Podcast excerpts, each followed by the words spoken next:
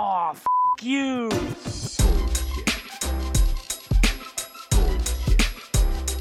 Bullshit, bullshit. Bu- bu- Bullshit. Bullshit. Bullshit. Bu- bu- Bullshit. Bu- Bullshit. Three, Bullshit. two, Ready.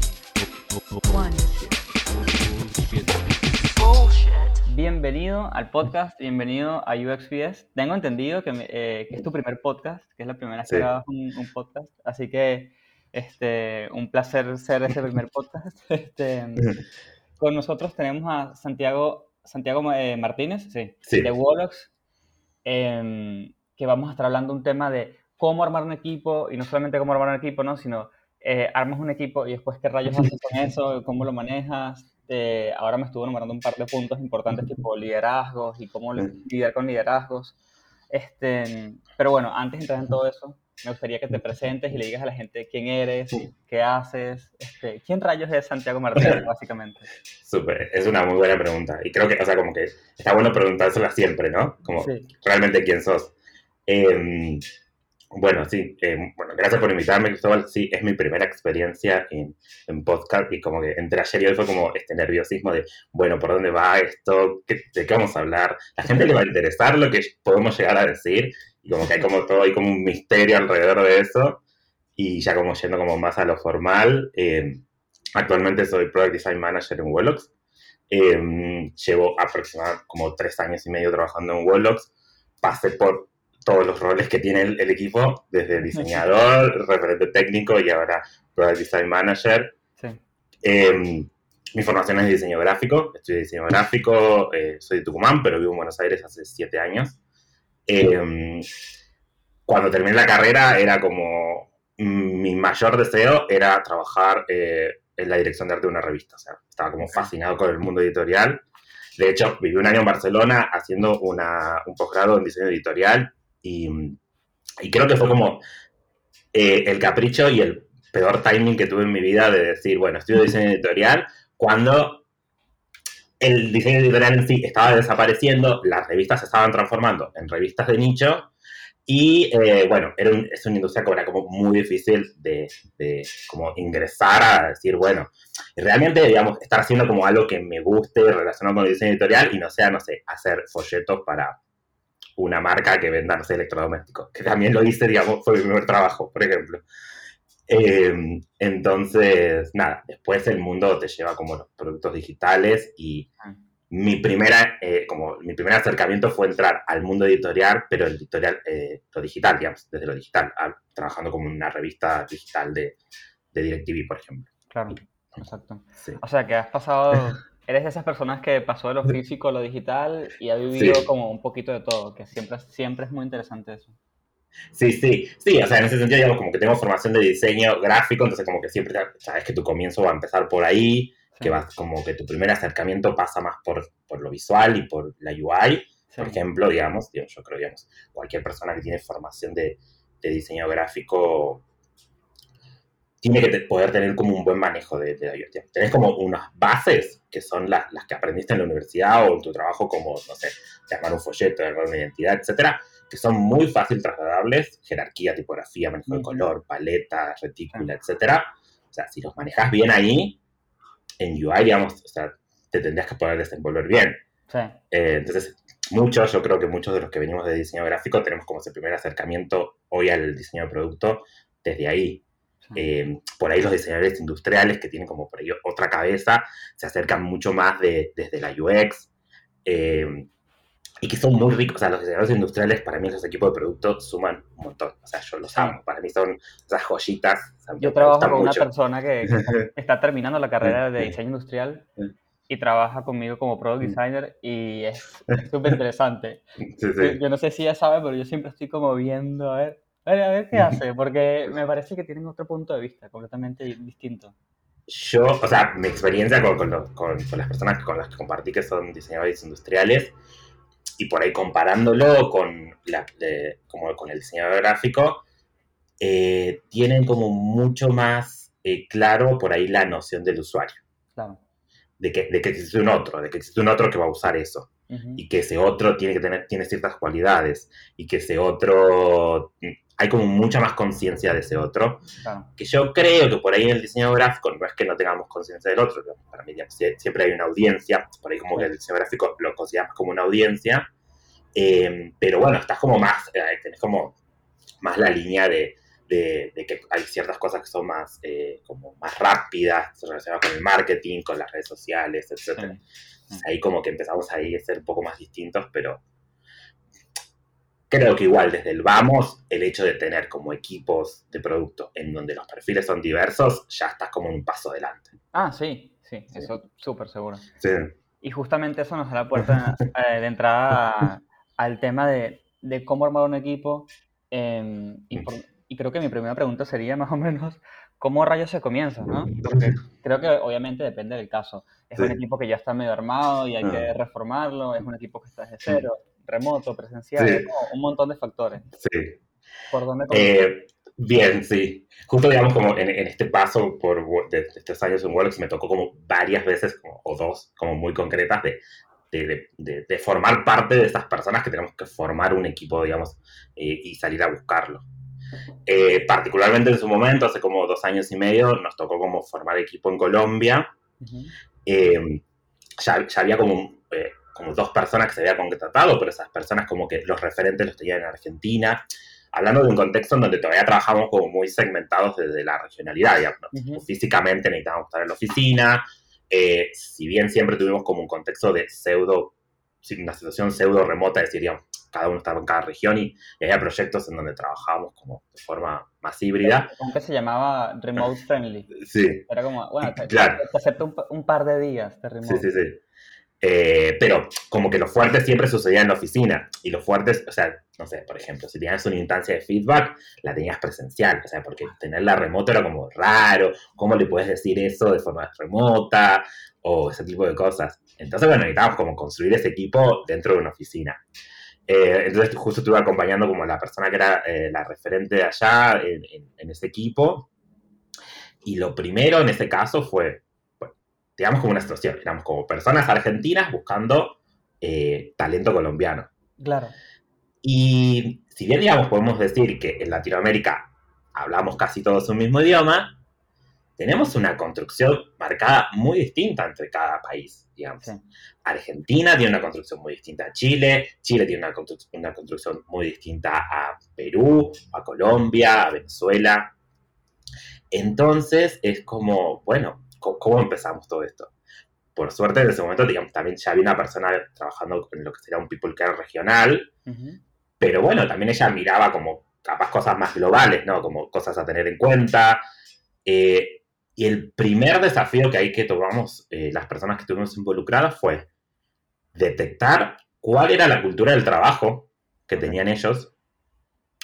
Eh, la sociedad colombiana tiene una, cultura del trabajo muy distinta a la argentina, por ejemplo. Eh, ¿cómo, ¿Cómo es el vínculo con el liderazgo, digamos? Una estructura más bien piramidal, si bien digamos hoy las, eh, las compañías que estamos más en el mundo de la tecnología, estamos velando porque tener como estructuras mucho más horizontales. Sí. Hay algo todavía mucho, mucho por trabajar en Colombia para romper eso. Entonces es como, me acuerdo haber llegado como las primeras entrevistas con estas personas, por ahí como una entrevista cultural, y había mucha distancia entre ellos. O sea, yo era como una, como una cosa, era, me acuerdo que una de las chicas que después ingresó me dijo, además de que ella es más joven que yo, me decía, yo en la primera entrevista te vi muy serio y para mí eras, eras un señor. Y yo ya, o sea, eh, o sea, tengo 30 y uno, pero ando, o sea, uso gorra, es como que, Claro. así que me quiero parecer como más como un pibito a veces, eh, pero ella como que embarcó mucho eso, como esa situación, tipo, y en general pasó eso, como que hay como una distancia. Entonces es también como uno prepararse, entender el contexto, entender qué está pasando del otro lado y entender que la, la entrevista probablemente va a ser distinta Sí. a la que si la persona, una persona en la cultura que mayoritariamente eh, tengamos en Argentina, digamos, o con argentinos. No quiero generalizar, no, tampoco. Obvio. Eh, pero hay como que, tenés como que empezar a prepararte eso, entender, digamos, que el terreno va a ser distinto que la formación que tienen esas personas o, lo- o la- las carreras, que los perfiles que uno necesita son distintos, digamos. Mm. Eh, por ejemplo, para darte un ejemplo, en Colombia, las, eh, primero tienen como, por ahí como más diversidad de carreras, como más específicas. Hay universidades que ofrecen como ofertas, como, no sé, como especialidades como muy, muy concretas, no sé, Ok, diseño multimedial para productos eh, en entornos salas, Wow. no sé, ok. como cosas, sí, como cosas muy, muy precisas, que por ahí como en Argentina no sucede tanto. Entonces también es como entender, bueno, cuál es la oferta que ellos tienen académicamente y cómo cruzamos esa oferta académica con lo que yo necesito. O sea, qué perfiles me dan sus universidades para que yo los salga a buscar y vea, digamos, cómo encajan en, en, no sé, en mi búsqueda, UX UI, eh, UX o solamente UI Ujú. etcétera. Ahí también hicimos un trabajo como de empezar a investigar, bueno, cómo- cuál es la oferta académica, cuáles son las mejores universidades en Colombia, dónde podemos buscar perfiles, em, cómo, cómo es el entendimiento de, de- de la formación.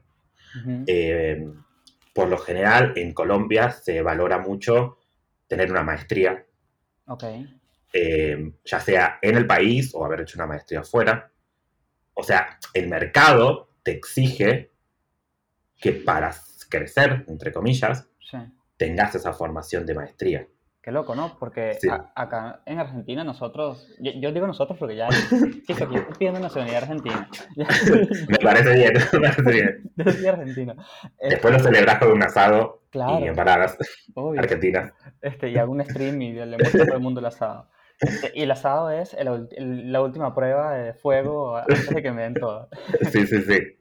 Este, veo que acá, por ejemplo, yo llegué, eh, en mi vida me preguntaron tipo dónde estudié ni nada. Era como que, a ver, tu portafolio, listo, me gusta, entraste. Mm, Este, o me, me gusta tu forma de, de comunicarte, Mm. listo, entraste. Mm. Jamás nadie se detuvo a cuestionar mis estudios. Y eso a Sí. mí, viniendo de Venezuela, que somos un país que tiene muchas cosas parecidas con Colombia, Sí. me, me explotó la cabeza.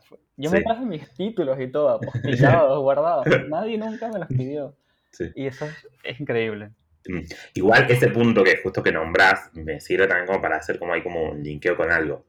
Si bien, digamos, nosotros buscamos y entendiendo, quisimos entender, digamos, cuál es la oferta académica, para nosotros a la hora de esa búsqueda no era un limitante. Claro. Sí necesitábamos entender, tipo, a ver, qué, qué es lo que estudia la gente, sobre todo para refinar la búsqueda, porque nos pasó que te vas frustrando, o sea, lo buscas de una manera y buscar los perfiles en determinada, no sé, universidad o que haya estudiado en este lado, etcétera, y después cuando vas a la entrevista te das cuenta que habías buscado mal, o sea, que habías hecho un- como ese Claro. scouting no, había estado tan bien hecho. No, no- no- obviamente, digamos lo que digo, no lo poníamos nosotros como un limitante de tipo, "A esta persona estudió en este lado, no vamos a hablar con ella, pero sí nos sirvió como empezar a trazar ciertas nociones. Por ejemplo, que una persona que tenga, fue una conclusión que sacamos, capaz no, no es la, me- o sea, es la conclusión de nuestra experiencia Claro. las personas que tienen sola form- formación de diseño gráfico, sí, diseño gráfico, nos costaba mucho que entren en el loop de, de producto. Ujú. O sea, con más de UX, digamos. O sea, eran como, podían resolver las cosas como más como de diseño de, de UI nomás.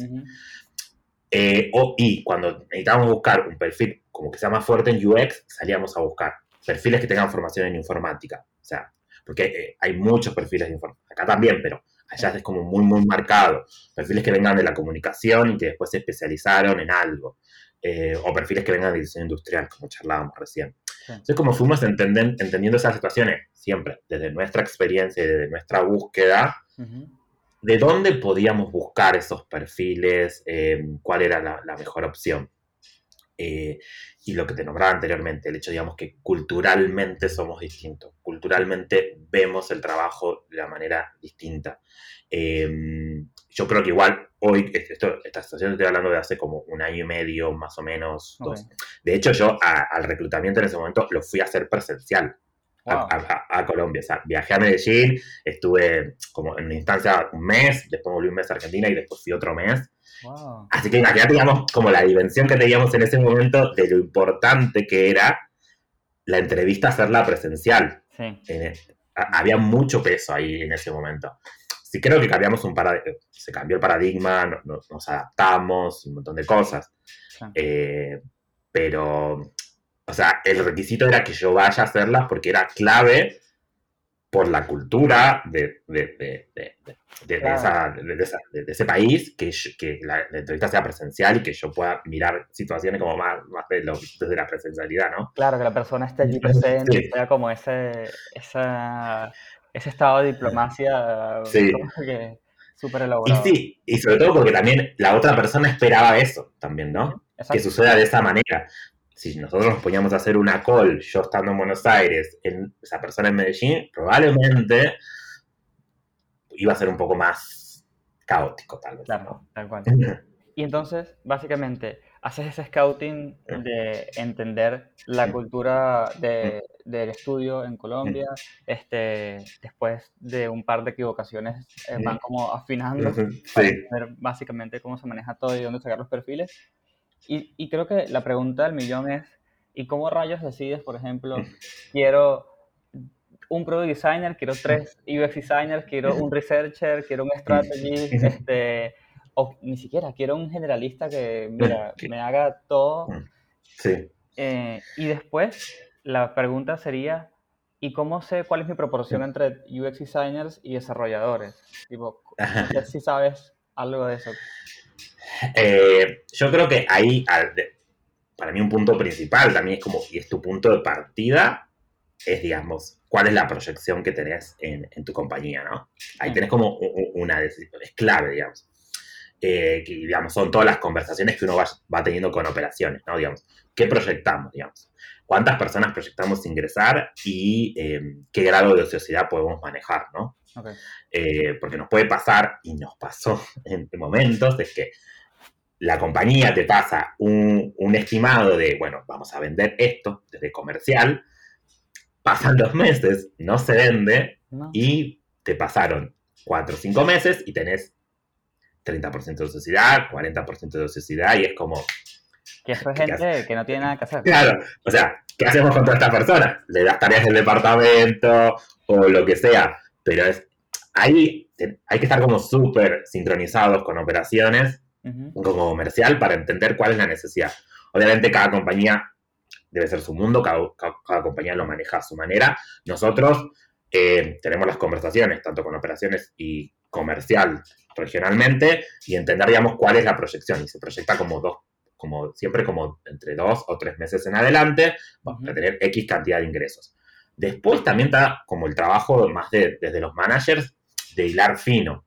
De hilar fino si efectivamente ese perfil es el que estamos necesitando, eh, si la venta va por ese lado, si no hay una equivocación, si, si, si, no sé, si desde comercial se dio una bajada y después cuando vas a verlo, tipo, la realidad, che, pero acá lo que tenemos que hacer es, no sé, product creation y me estás diciendo necesitamos UI, o este proyecto es un proyecto a largo plazo y, y no sé, etcétera. Como que está bueno como que nosotros como manager podamos validar esa info y acá, digamos, hago doble clic. Supongo que varía seguramente en cada compañía, Claro. pero eh, con ese número y con, e- con esa proyección yo puedo salir como a hacer como un balance entre, bueno, qué perfiles son los que necesito y cuáles son los que puedo salir a buscar o no.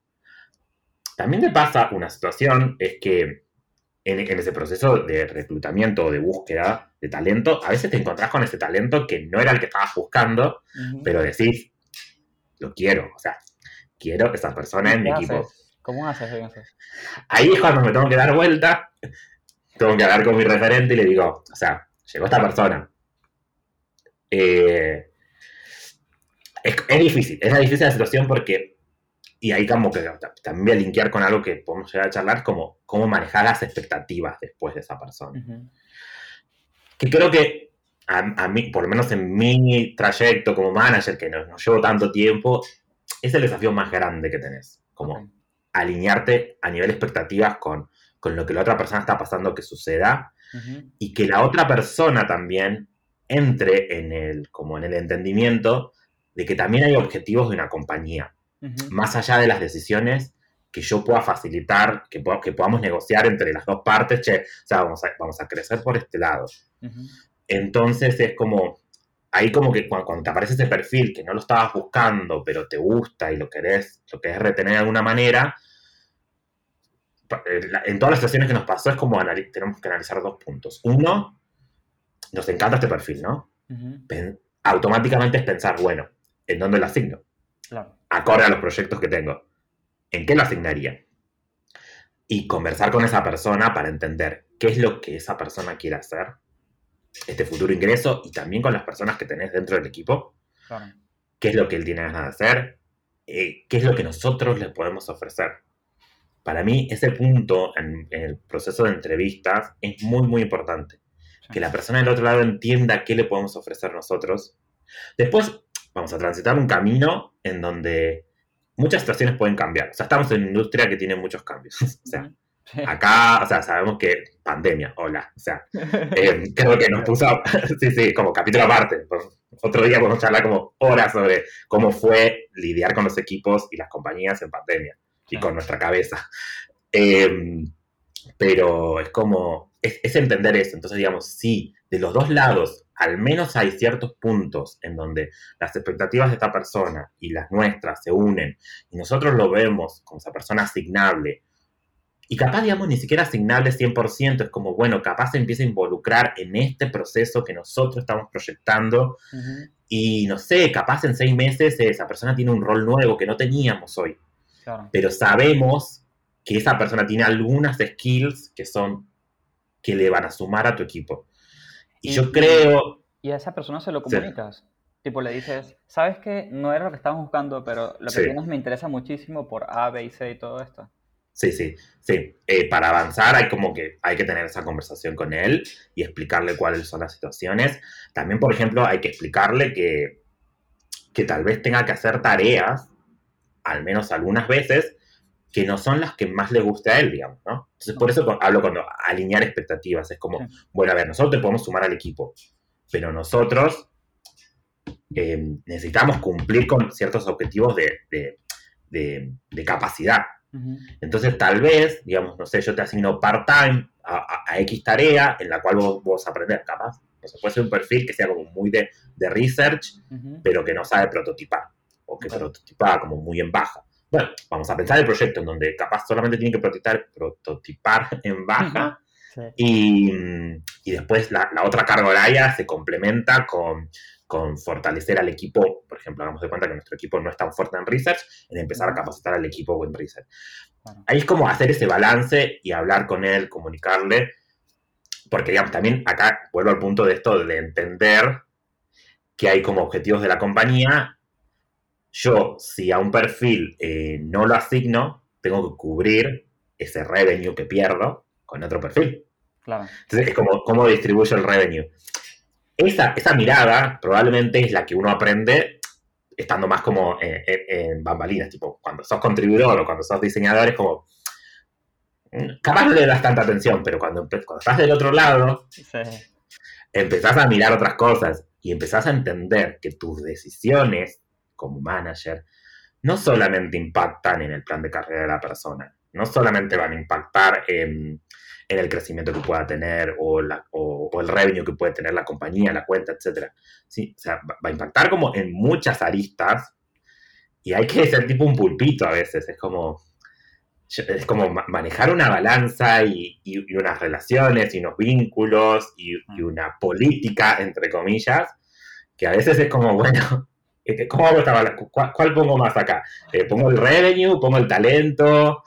Eh, es como, ahí es como hay un re desafío también de, de nuestro lado. Sí, que tienes que ir como todo el tiempo balanceando. Tipo, Sí. falta acá, ah, ahora falta acá. Sí, sí, sí, total, total. Tal cual. Este, mm, bien, ok, o sea, ya con eso, con eso ya tendríamos la info, por ejemplo, de cómo buscar y a, a quién buscar, ¿no? Este, Sí. Y en cuanto a, a- hablemos de los, de los niveles de, de conocimiento, ¿no? Porque también una cosa es UX Research y otra cosa es Junior y Senior y Ah, sí, cualquier cantidad de etiquetas que le quieran meter de por medio. sí. Este, ¿cómo, cómo decides? Porque yo siempre tengo mi- en mi cabeza, al no ser manager obviamente, tengo en mi cabeza como que, bueno, obviamente, si estoy comenzando algo necesito gente de senior, pero si, si tengo algo más grande, por ahí me doy la, la oportunidad de tener gente junior que, que haga tareas un poco Sí. este, más básicas. No sé si es así tan directo. Eh, a ver, y- a volver a poner como ahí como la, la gotita de, de, de la compañía, ¿no? También a la hora de reclutar es como, bueno, ¿qué presupuesto tengo? Claro. ¿qué ¿cómo puedo distribuir ese presupuesto? Y en estas situaciones de entrevistar, como te decía recién, bueno, alinear expectativas, al- capaz con tareas, también es alinear expectativas a nivel eh, salarial. Ese tipo, eh, en el sentido de que nos puede pasar que llegue una persona que no estaba en el rango de la búsqueda, en el, por, digamos, no sé, o estaba como, se salía, era como un perfil más caro, pero bueno, también te- tenés que ver cómo, bueno, cómo hago ese, ese balance y tal vez sumo a esa persona porque sé que, que el entendimiento de, de esa persona va a ser como más corto. En, en tres meses lo tengo eh, acompañando al equipo, tres meses, seis meses, etcétera. Entonces, como que mi curva, la curva de aprendizaje de esa persona va a ser menor por el señorito que tiene. Entonces, me estoy, estoy apostando a él para que para como eh, poder avanzar en otros aspectos.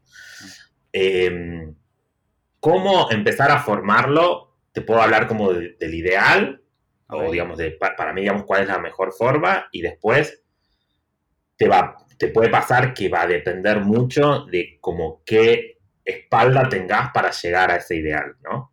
O sea, si, y que estoy hablando como si tenés las personas de recruiting para hacerlo, si, si la compañía puede contratar una consultora tercerizada para que ayude a, tener un funnel mucho más grande. Si realmente, bueno, la compañía está ofreciendo un salario acorde a lo que el mercado está. Estamos en un contexto de pandemia en donde los puestos como diseñadores explotaron Sí. y las compañías están, o sea, tipo, es como, bueno, ¿quién ofrece más, digamos? ¿Quién te ofrece Ujú. más salario? En Argentina, ¿quién te lo dolariza? Eh, ¿Quién te ofrece el gimnasio, la vianda, la comida, eh, etcétera? Es como, es como, yo creo que los reclutadores de, de Haití están como, no sé, tipo, cazadores, tipo, tipo Sí, sí, buscando, sí, tipo, en- entonces es muy difícil esa situación. O sea, difícil en el sentido de que eh, hay mucha, mucha búsqueda de diseñadores, eh, hay mucha, voy a decir tentación, pero en el sentido, digamos, que, que te, te- te están acosando, tipo, entras, entras a LinkedIn y tenés cinco reclutadores que te mandaron, no sé, y acá pal- eh, como tipo un poco de, de palo para los reclutadores, gente que, no sé, por ejemplo, me pasó el otro día alguien que consiguió mi WhatsApp y me llamó por teléfono. Ah, No sé, bueno. o sea, tipo, me pasé como tipo, pasaste una barrera de la cual no me interesa trabajar con vos por lo que acabas de hacer, digamos. Claro, tipo, consigues tu departamento y te tocó el timbre. Sí, sí, más o menos, es que están al, al borde de hacernos eso. Entonces, con eso que, que te nombraba recién, como entender, digamos, qué tanta espalda tenemos para la búsqueda, yo te puedo decir, en el, en el ideal, lo mejor de empezar el equipo es poder tener como a alguien más o menos senior, que sabes que lo estás proyectando porque, para que lidere ese equipo. Y ahí vas sumando, eh, sumando como esas otras personas por, por ahí más, más junior. También te puede pasar que capaz eh, al comienzo te aparece el junior y no te aparece el senior. Entonces, bueno, lo tenés al junior hasta que, y capaz, digamos, a la persona lo, lo- en un primer momento lo puede como acompañar otro diseñador senior que tal vez no está en la región. Eh, digamos, como que en ese momento me acuerdo que nosotros hicimos como un mentoreo más a distancia hasta que realmente aparecieron personas que puedan liderar y acompañarlos en esa región, por ejemplo. Ok, ok. Eh, mi, mi experiencia fue como poder armar, primero tener un senior más o menos y que después sumar, eh, sumar en detalle. Pero también va a estar atado a la necesidad. O sea, puede, puede pasarte que, que- que la compañía necesite, no sé, cubrir ya ese puesto y es como, bueno, nos arriesgamos, no, o sea, no- no tenemos senior porque no aparecen, son, son- es la figurita más difícil siempre. Eh, entonces, bueno, no sé, tam- contratamos tres juniors y los acompañamos.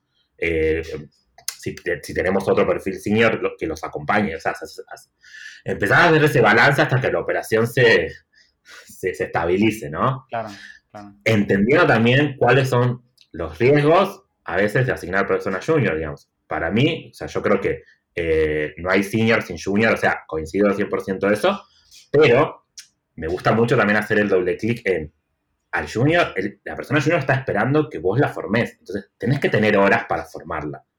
Si vos vas a contratar un junior por hacer pinkwashing, decir, ay, contrato junior y somos y- y apostamos al talento joven y no lo vas a estar formando y no vas a tener el tiempo, es, es complejo. O sea, nosotros en el equipo, cuando, cuando salimos a la búsqueda de, de perfiles más junior, Sí. analizamos mucho eso, digamos.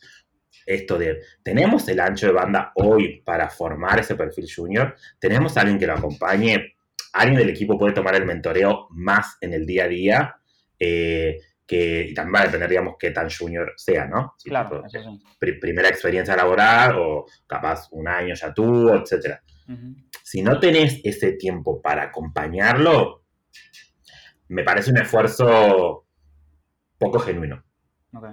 Sí. Sí, Eh, sí, entonces como es un poco...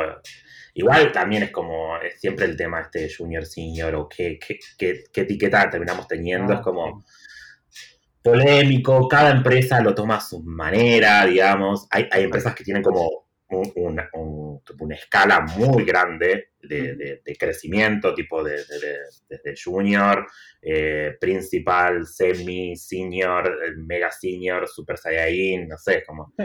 sí, sí, como sí. sí. Bueno, y de hecho, eh, hay otro episodio que voy a grabar eventualmente con otra persona, pero les adelanto el tema que es em, cuál es la diferencia entre UX designer y un UX specialist. Porque yo digo, bueno, entonces, ¿qué, qué pasó? ¿Otra etiqueta más? ¿Otro sí. nombrecito más? Y es Sí, como sí. toda la discusión. Y es muy interesante porque hay empresas, como tú dices, que tienen un montón de pasos y aparte súper bien establecidos, tipo 1, Ujú. 2, 3, 4, 5, y te- de hecho puedes preguntar y te dicen, esto requiere todas estas cosas, estos Ujú. talentos y estas capacidades. Sí, Y, y hay otras empresas que es como, mira, después de seis meses eres senior. Es como, ah, bueno, ¿cuál es el criterio? El tiempo. No, sí. Listo, ok, perfecto. Sí, sí, ahí cuando, cuando, estás, cuando entras en el detalle tenés como casos muy, muy diversos y, y también va a depender mucho de, de lo que decías recién de, de la compañía. Sí. También, digamos, como qué planes de crecimiento te ofrecen, si, digamos, si tenés como instancias de comité, etcétera, ¿no? Claro. Yo creo que ha- hay un punto ahí que, que- que estaría muy bueno tener como una conversación también, digamos, de, de la diferencia que puede haber entre un manager en una empresa de servicios o sea, por ejemplo, nosotros, Wolox, nosotros damos servicios, y un manager en una empresa de producto, Mercado Libre, por ejemplo, ¿no? Probablemente haya muchas situaciones en cuanto a la construcción de los planes de carrera que pueden llegar a ofrecer una empresa de servicio o una empresa de producto, o sea, que solamente es un, un producto o varios productos, que va a variar. O sea, probablemente varíe, porque los crecimientos son distintos, porque los equipos, la magnitud del equipo que tenés es distinta eh, y los crecimientos que necesitas son diferentes, ¿no? Eh, pero sí, es, como, es, es- es un desafío y acá linkeo con algo que habíamos charlado al comienzo, las expectativas de las personas. Y con algo también que charlábamos recién, las, las expectativas, el con- hoy a, a eso de las expectativas, que siempre fue un desafío para cualquier manager, les tenés- hay que sumarle dos condimentos, la pandemia Uf. y la demanda de trabajo. Eh, y un- para mí hay un tercero, eh, los perfiles sub-25. Pues Eh, em, hoy, digamos, los perfiles sub-25, podemos decir la generación, si no serían los centennials, ok. los, o sea, se construyeron en, en un, con- en como en esta inmediatez, digamos. O sea, tenemos Instagram, TikTok, es como, necesitamos todo ya. O sea, quiero crecer ya. No, no solamente eso, sino que el hecho, esto que decía, como de, de la demanda y de, de la búsqueda exhaustiva, te- te- tenés a todos los reclutadores escribiéndote, che, acá tenés como la oportunidad de tu vida, y entran así como, me estoy perdiendo de algo. Hay algo que en estos cuatro meses, que llevo cinco meses en la compañía, no, no pude hacer, Claro. y, lo, y acá hay otro lugar que me lo está ofreciendo, mejor me voy. Sí.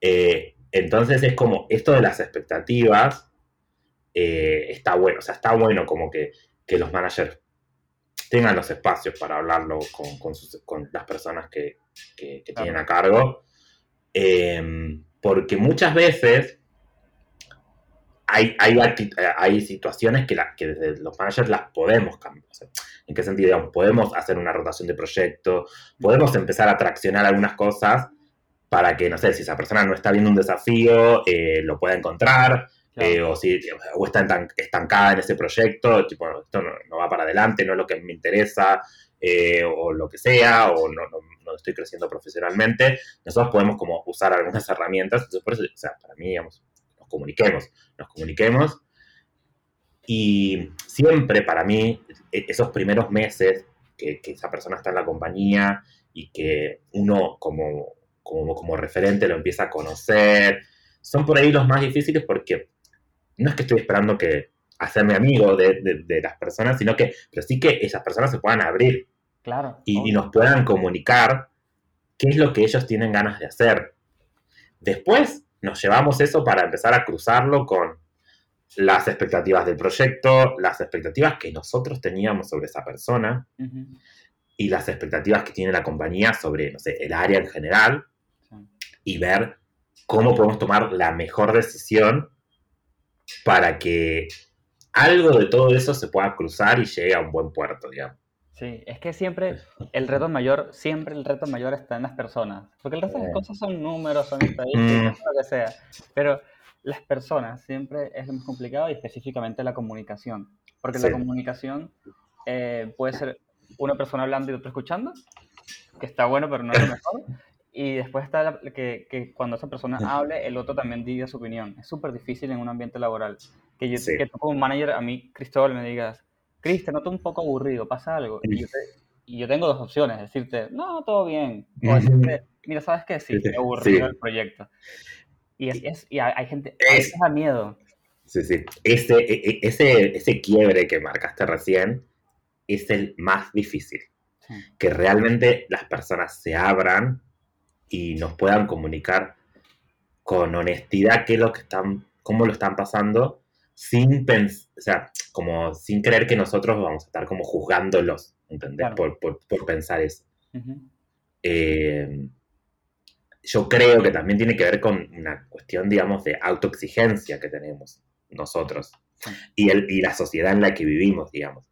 Eh, tenemos muy margen, o sea, tenemos muy, muy poco, no- no- tenemos un poco asimilado el hecho de, de equivocarnos y del error, digamos. O sea, eh, el que ve el error como, como una pérdida de tiempo, y a mí mm, no, no, no, no me gusta tanto esa idea, digamos. Para mí el error es oportunidad. Claro. Y si no la empezamos a abrazar, digamos, me encanta, tipo, me acuerdo que, que una referente que, que tuve en Wolox hace un par de años eh, me dijo esa frase y me quedó como muy girando en la cabeza, tipo, abrazar el error y generarte una oportunidad en ese error. O sea, como que estamos en el contexto donde tenemos como auto, tanta autoexigencia. Eh, creemos, o sea, tenemos que consumir todos los podcasts que están colgados, tenemos que saber todas las herramientas. Sí. Tenés que saber la última herramienta. Design Thinking ya caducó, chicos, o sea, ya está. Hay que usar la nueva, o sea, esto ya está. Como una demanda de todo que a veces te abruma esa demanda, ¿no? Eh, a mí me gusta mucho preguntar en las entrevistas em, y que a veces es- fue, de- eh, fue eh, como crucial esa respuesta, ¿qué, ¿qué ven las personas? Para ellos, ¿qué es un error? Hay gente que lo interpreta como muy literal, tipo armar un entregable mal. Sí, Y hay gente que realmente como que puede como ir más a fondo y pensarlo, digamos, como, o sea, ¿cómo vemos el error dentro de- del proceso de trabajo? Y bueno, el proceso de trabajo en sí, digamos, creo que en esto que hablábamos recién, como esto de la demanda y de la inmediatez, perdimos esa, eh, eh, esa importancia que tiene el aprendizaje, ¿no? Sí. si bien, digamos, creo que mm, podemos analizar muchas corrientes y muchas referentes que hay como en el mundo de UX, como que, mm, pre- como que valoran mucho el hecho como del aprendizaje, del tiempo, de, de tener los espacios. De hecho, los equipos en general lo valoran mucho, tipo, tengamos espacio para conocernos, para aprender una herramienta, para compartirlo, Total. pero a la vez, yo creo que por otro lado, eh, esto de la inmediatez te, te impide disfrutar ese momento de ese aprendizaje. Y es como lo que decías recién vos del tiempo. En definitiva, las personas en seis meses quieren ser senior, porque la, la industria también te, te- te- como que te empuja a eso, a que, a que no sé, deja ese trabajo, deja ese trabajo donde no, no estás aprendiendo nada y vení con nosotros que sos senior ya, porque ya tenés seis meses. Sí. sí. Eh, y, y el proceso ese del aprendizaje se perdió. Y no solamente eso, para mí, más allá de eso, digamos que perdés como el aprender y, y tener una herramienta nueva, un skill o lo que sea, algunos errores que, que hemos cometido nosotros y que tal vez seguramente que tal vez sucedieron otros, es como el hecho de que terminás forzando a esa persona a quemar alguna etapa Ujú. de su proceso de aprendizaje. Y no sé, lo forzás a que pase de ser semi a, no sé, a manager. Eh, Y va a estar todo el día estresado, va a estar todo el día como Sí. temblando porque... eh, exacto, porque, porque esa tarea que asumió capaz no era, la, no era el momento indicado, o capaz el proceso tenía que haber sido más dilatado. Tipo, empezás con algunas tareas, después en seis meses tenés más tareas. Sí. Es difícil, es difícil en ese sentido cruzar con las expectativas que a veces tiene la empresa. Porque a veces como que las empresas te empujan también, ¿no? Es como, bueno, Sí, necesito esto, cubrilo. Sí, sí. O sea, Últimamente, de, de hecho, des- desde la pandemia, eh, el trabajo de nosotros, de nosotros digo, la gente que trabaja en digital y en producto, como que explotó porque, bueno, ahora hay un montón Mm. de cosas para digitalizar, que ya se venían digitalizando, pero ahora es como que es para allá la cosa. Este, las empresas están locas buscando... Sí. A mí me han dicho, por- aparte me hacen unas ofertas por LinkedIn, Chris, para que lleves nuestro departamento digital. Y yo, pero, ¿qué? No, no has visto mi currículum, no estoy para Sí, eso sí. todavía. Sí, pa- para que hagas social media, para que, para, para que las redes de, nuestras grandes empresas, no sé. Sí, sí, sí, no, no. Mm, Pero bueno, este, pero bueno, o sea, súper interesante entender Mm. cómo, cómo es ese proceso, ¿no? De creación de un, de un departamento o de creación de un equipo, ¿no? Mm, Necesariamente sí. un departamento. Este, el tema de perfiles, el tema de las entrevistas. Yo sé que este episodio no es de juniors y de entrevistas, pero ¿hay algo, algún consejo que le puedes dar a las personas juniors, UXers que van a entrevistas? Tipo, chicos, no hagan esto. O al Sí. revés, hagan esto. Bien, Eh, sí. Me, me gusta que me gustan los perfiles que, que cuentan su experiencia de aprendizaje eh, más allá del producto, digamos. O sea, me gustan las personas que cuentan los procesos, o sea, cómo fue la- el proceso de- en, en hacer X cosa, digamos. Cómo fue ese proceso, cuál fue el aprendizaje, cuál fue el error. Me gusta mucho, digamos, que las personas puedan comunicarnos eso. Eh, que, que no, no crea- que no quieran saber todo, digamos, que no, no estamos esperando que sepan todo. Y esto aplica a todos los perfiles, digamos, Sí. no solamente a los juniors, digamos. De, de este lado, no está- a ver, si hay una base que estás esperando, depende del seniority, pues yo no estoy esperando que sepas todo, digamos. Eh, porque de hecho, justamente el otro día, como lo leí, lo leí en LinkedIn, probablemente la persona que aplica todas las, las, como la- la- las necesidades que tiene ese rol, no sea la persona que vos necesitas Claro. probablemente eh, que medianamente aplique, creo que es la que la que la que la que puede ir por ese lado. Que se animen, que se animen. Eh, el otro día una chica me escribió por LinkedIn. Sí. Eh, me dijo, me pasó su CV, su CV estaba como súper bien eh, contado, una, una chica súper, nu- nunca había trabajado, ella como que, me acuerdo que, que, que usó todo el año pasado, por, por lo menos que reflejó en su CV, era que para, para aprender, hizo como muchos cursos, etcétera, y me escribió, tipo, me escribió, o sea, estoy buscando trabajo, esta es mi situación, te paso un CV, etcétera. En ese momento yo no le, le, le- le agradecí, digamos, que no tenía nada para ofrecerle, porque no, no teníamos ningún tipo de búsqueda para su perfil, además era un perfil como específico, digamos, no solamente era un generalista. Y el otro día le escribí le dije, tenemos esta, este, este, este puesto, ¿te interesa? Me comentó, o sea, estoy buscando como más writing, no, no- no es lo que ahora necesito, pero me agradeció mucho el hecho de que yo me haya tomado el tiempo para escribirle, por decirle, me acordé de vos, porque hay algo de lo que en, tu- en su momento vos te comunicaste conmigo y te acercaste, que yo lo sentí como muy cercano, como, o sea, de, de hacer como una conversación, o sea, fue como que una persona de, de que, no sé, te encontrás en un evento y te diga, che, yo hago esto, Sí. vos me podés ayudar con esto, o sea, yo quiero seguir creciendo. Eh, y me, me pasó el contacto de, de un amigo de ella que estaba buscando. Entonces me contacté con él. Entonces estamos hablando con él, por ejemplo.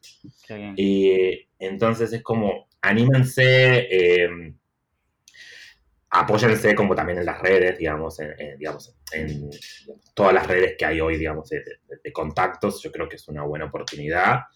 Y, y- y, bueno, tratar de buscar como los espacios para, para, para crecer, digamos. Total. En ese sentido, digamos, para mí los perfiles junior está, está bueno, digamos, que, que entiendan que, que hay un proceso, lo que te hablábamos recién, digamos. Ujú. que, que, digamos que porque ingreses a la compañía es como esto, en seis meses no vas a ser senior.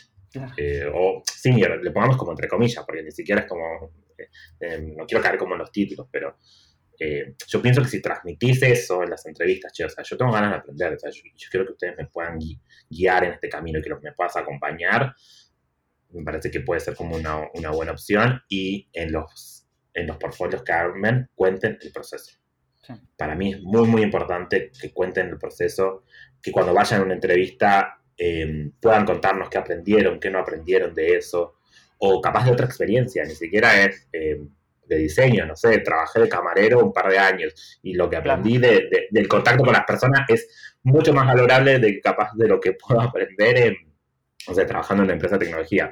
X, ¿no?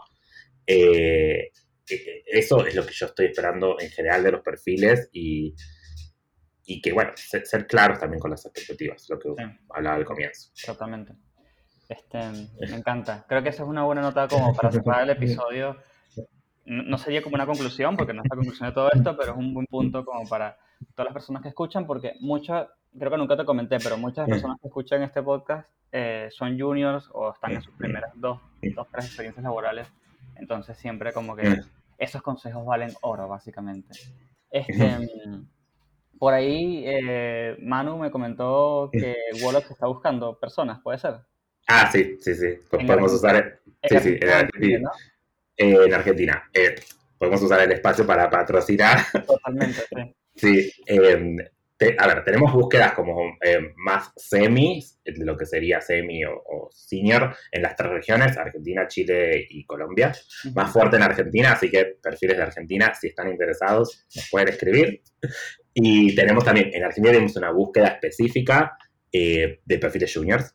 Ok, Eh, después de mucho tiempo pudimos abrir finalmente la búsqueda armando un contexto. Es una, y es la primera vez que tenemos una búsqueda para entrar, ya sabemos para qué proyecto va a ser, digamos. ok, Porque va a estar acompañando un equipo que ya existe de siete diseñadores. perfecto. Entonces, perfiles juniors, si tienen ganas de trabajar con nosotros, tenemos una búsqueda para ustedes. Esta es solamente para Argentina. Eh, y las otras semi y más senior, eh, Argentina, Chile y Colombia, eh, son bienvenidos y nos pueden escribir y podemos empezar a conversar. Me encanta. Después me paso los links porque los dejo Sí. en el episodio y son cliqueables y todo. Así que Dale. no.